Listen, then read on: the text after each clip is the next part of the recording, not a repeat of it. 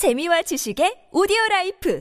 팟빵 안녕하세요. 군사돋보기입니다. 지난 주말인 1월 28일에서 29일간 러시아군의 공세가 다소 성과를 거두며 우크라이나군에게는 좋지 않은 상황이 계속되고 있습니다. 이틀간의 전투에서 상대적으로 우크라이나군이 우세하던 크레미나 지역 또한 러시아군 측이 크게 유리해진 상황인데요. 척파라의 전황 지도를 보면 주말 동안 러시아군이 크레미나 지역에 러시아군이 대규모 기갑부대를 동원해 치고 나왔고 이 때문에 우크라이나군이 서쪽으로 밀려난 것을 볼 수 있습니다. 지난주까지만 해도 이 지역의 우크라이나군은 스바토우 가까이까지 러시아군의 점령지를 밀어내고 있었고 크레미나 쪽에서만 러시아군이 진 격하며 돌출부를 형성하고 있었는데요. 그러나 지난 주말 동안의 전투에서 러시아군은 기갑부대의 진격을 통해 이 돌출부에 맞춰 다른 점령지들을 다시 수복하고 전선을 서쪽으로 상당 부분 밀어내 66번 국도를 완전히 장악하고 있습니다. 여기서 우크라이나군이 조금만 더 밀고 들어갔다면 스타로빌스크까지 포격이 닿기에 러시아군이 더 이상 전차와 장갑차들을 전선에서 재생시켜 내보낼 수 없도록 할 수 있었는데 아쉬운 지점입니다. 스바토 크레미나 전선 외에 솔레다르 바흐무트 전선에서도 역시 우크라이나군의 상황이 불리합니다. 바흐무트 북동 쪽에서 러시아군이 공세를 감행 하며 바흐무트 시가지로 진입하기 시작했고 바흐무트 정북 쪽에서도 러시아군이 시가지 입구까지 당도한 상태라고 하는데요. 솔레다르에서는 러시아군이 열차 노선을 완전히 점령하고 솔레다르와 바흐무트를 잇는 T0513 도로를 점령하고 있습니다. 하지만 그럼에도 더 미래를 걱정해야 할 것은 우크라이나군 쪽보다는 러시아군 쪽이 될 듯한데요. 지난 1월 28일 하루 동안 러시아군은 무려 800명의 전사자를 냈고 다음 날인 1월 29일에는 650명의 전사자를 냈습니다. 대규모의 기갑부대를 동원해 크레미나 스바토 전선에서 다시 치고 나왔지만 그만큼 피해도 많아서 주말 전투 를 치르며 러시아군은 총 15대의 전차를 잃었고 장갑차는 26대를 파괴당했으며 36대의 차량을 잃었다고 하는데요. 야포 또한 15문이 파괴당했지만 이보다 더욱 심각한 것은 역시나 지나친 보병들의 피해입니다. 이제까지의 무리한 공세로 인해 결국 러시아의 권력을 찬탈하려는 프리고진의 바그너그룹 용병들이 거의 괴멸되다시피 했고 이 자리를 이제는 러시아 정규 공수군 병력이 채우며 또다시 피해를 막대하게 늘리고 있다는데요. 얼핏 보면 지금 상황이 우크라이나에게 상당히 불리하게 돌아가는 듯 보이지만 사실 자세히 알고 보면 전혀 그렇지 않습니다. 러시아 지금과 같은 행동을 계속한다 해도 우크라이나는 큰 피해 없이 전력을 보존할 수 있으며 특히 올봄 이후 러시아의 상황은 더욱더 안 좋아지고 우크라이나 상황은 안 그래도 러시아군을 압도할 수 있는데 더욱 압도적인 우위를 점할 수 있게 될 것이라는데요. 왜 그런지 알아보겠습니다. 전문가는 아니지만 해당 분야의 정보를 조사 정리했습니다. 본의 아니게 틀린 부분이 있을 수 있다는 점 양해해 주시면 감사하겠습니다. 2022년 12월 연말부터 올해 2023년 1월 12일까지 솔레다르를 결국 점령해버리고 바흐무트마저 위협하게 된 프리고진의 용병 군단 바그노 그룹의 공세는 예상치 못한 전과를 낳았습니다. 그러나 실상을 들여다보면 이 같은 공세 형태가 러시아군 보병들의 희생 따위야 신경조차 쓰지 않고 마구 밀어넣은 것에 가까운지라 그 과정에서 무려 4만여 명에 이르는 바그너 그룹 사상자를 낳았다는 것이 알려졌는데요. 그런데 이 같은 공세에서 문제점을 전혀 찾아내지 못한 것인지 이번에는 프리고진의 바그너 그룹을 대신해 러시아 정규 공수군 전력이 다음 희생양이 되고 있으며 이들의 피해는 바그너 그룹보다 더할 것이라는 분석이 현지 시각 1월 28일 미국의 전쟁 연구소 ISW의 분석에서 나왔습니다. 바그너 그룹이 이런 막무가 내식 공세를 취하기 이전에도 매일같이 러시아군 병력을 하루에 수백 명씩 소모시키며 바흐무트 전선의 공세를 가던 것이 세르게이 수로비킨의 지시를 받는 러시아 정규군들이었고 바그너 그룹이 물러나자 또다시 이전에 하던 짓을 반복하고 있다는 점을 감안해 보면 러시아군은 정말로 전쟁에서 뭔가를 배울 의지가 없는 것 같은데요. 문제는 지금의 러시아 공수군이 벌이고 있는 대규모 파상 공세조차 러시아군 수뇌부의 잘못된 판단에 의한 것이라는 점입니다. 현재 솔레다르 바흐무트 전선에서 러시아 정규군을 이끄는 것은 최근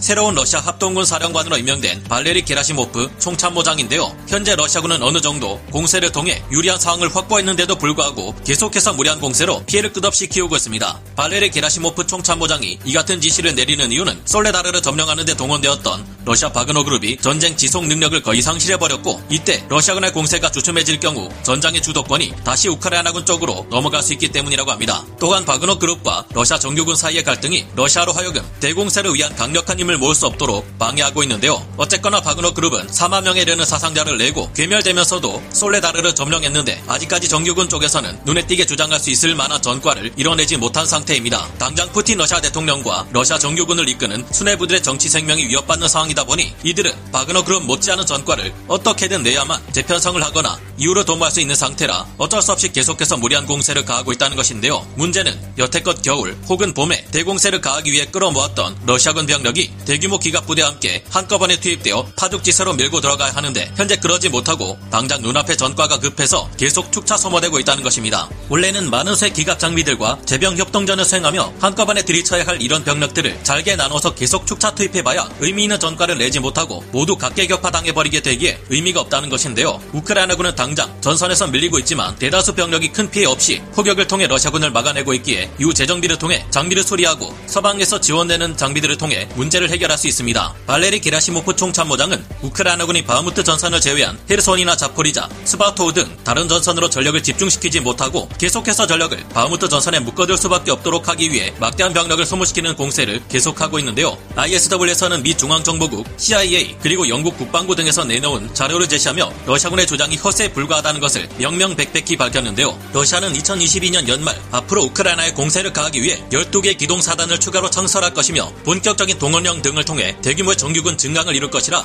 경고한 바 있습니다. 그러나 이번 ISW의 분석에 따르면 러시아의 혼장남이 실제로 이뤄지기 위해서는 2026년이 되어도 부족하다고 하는데요. 지금처럼 러시아군이 계속해서 병력을 소모시키는 상황에서는 대규모 공세를 위한 병력이나 기계화 부대를 절대 확보할 수 없기 때문이라고 합니다. 작년인 2022년 10월부터 러시아군은 제1근위 전차군을 재건시키기 위해 창고에 보관 중이던 구식 장비들을 복원시키고 추가 동원령을 통해 신병을 계속 확보하고 있습니다. 이 때문에 최근 부활한 제1근위 전차군 전력들이 루안스크 전선에 나타나 공세에 동원되고 있 으며 앞으로도 이들 전력은 러시아군의 추가 공세를 위한 주력 전력으로서 활약할 예정인데요. 그러나 제1근위 전차군에 배치된 T-90M 전차는 극히 소수에 불과한 것으로 드러났고 이들 전력의 대다수를 보충하고 있는 것은 T-72B3 전차도 아닌 오래된 구식 T-72 전차들입니다. 러시아군의 T-72B3 전차들은 열상 장비 및 광학 장비를 사용하는데 이 장비들을 확보할 수 없어서 현재 러시아는 그 대신 T-72B1 OBR 전차를 대신 생산하고 있다고 하는데요. 특히 이 전차들에서 소스나 유 조준 시스템을 탑재할 수 없는 것이 심각한 문제로 작용하고 있다고 합니다. 소스나 유 조준 시스템이 없는 T-72 전차는 어쩔 수 없이 근접전 상황에서 우크라이나군의 전차들을 상대할 수밖에 없을 것으로 예상되고 있는데요. 앞으로 우크라이나군이 영국제 챌린저2 전차와 독일제 레오파르트2 계열 전차들은 물론 미국제 M1 에이브람스 전차나 프랑스제 르클레르 전차는 물론 개량된 레오파르트2 A6 사양 전차들까지 포함해 무려 300대의 전차와 500대 이상의 장갑차로 구성된 기갑 군단으로 공세를 가할 것임을 감안하면 러시아군의 T-72B1 OBR 전차들은 그야말로 처참하게 박살이 나버릴 것을 예상할 수 있습니다. 우크라이나 돈바스 전장은 탁 트인 평원지대라 방어하는 러시아군의 전차가 몸을 숨길 만한 숲 지형도 별로 없고 정면으로 서방제 첨단 전차들로 무장한 우크라이나 대규모 기갑 군단을 상대해야 하는 만큼 크게 불리해질 수밖에 없는 것이 현재 러시아군의 상황인데요. 보병들이 가지고 있는 대전차 미사일은 충분한가 따져보면 그렇지도 않습니다. 코넷 대전차 미사일 같은 강력한 대전차 화기의 숫자는 많지 않고 콘크루스, 파곳 ATGM 등이 현재 러시아군 대전차 무기들의 대부분이라 이전과는 비교도 할 수 없이 강해질 우크라이나군의 기갑 군단을 상대하기에는 역부족일 것으로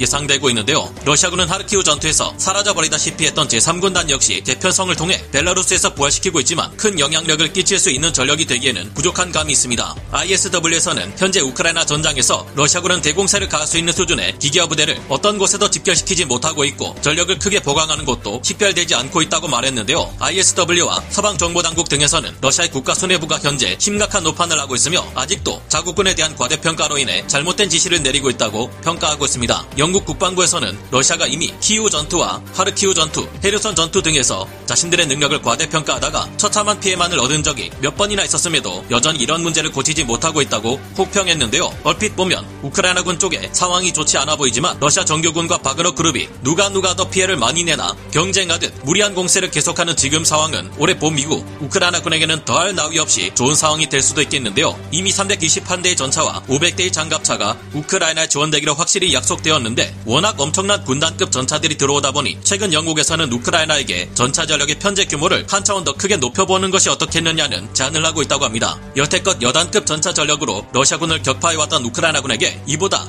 한 단계 더 큰 규모의 편제인 4단급 전력의 대규모 전차부대 공세로 러시아군에게 더욱 강한 압박을 가해보는 것은 어떻겠느냐 하는 제안인데요. 이거 정말 올해 봄이 되면 드넓은 돈바스 평원을 가득 메우는 우크라이나군의 수백 대 기갑 군단을 우리 두 눈으로 직접 보게 되는 날이 올 것 같습니다. 오늘 군사 돋보기 여기서 마치고요. 다음 시간에 다시 돌아오겠습니다. 감사합니다. 영상을 재밌게 보셨다면 구독, 좋아요, 알림 설정 부탁드리겠습니다.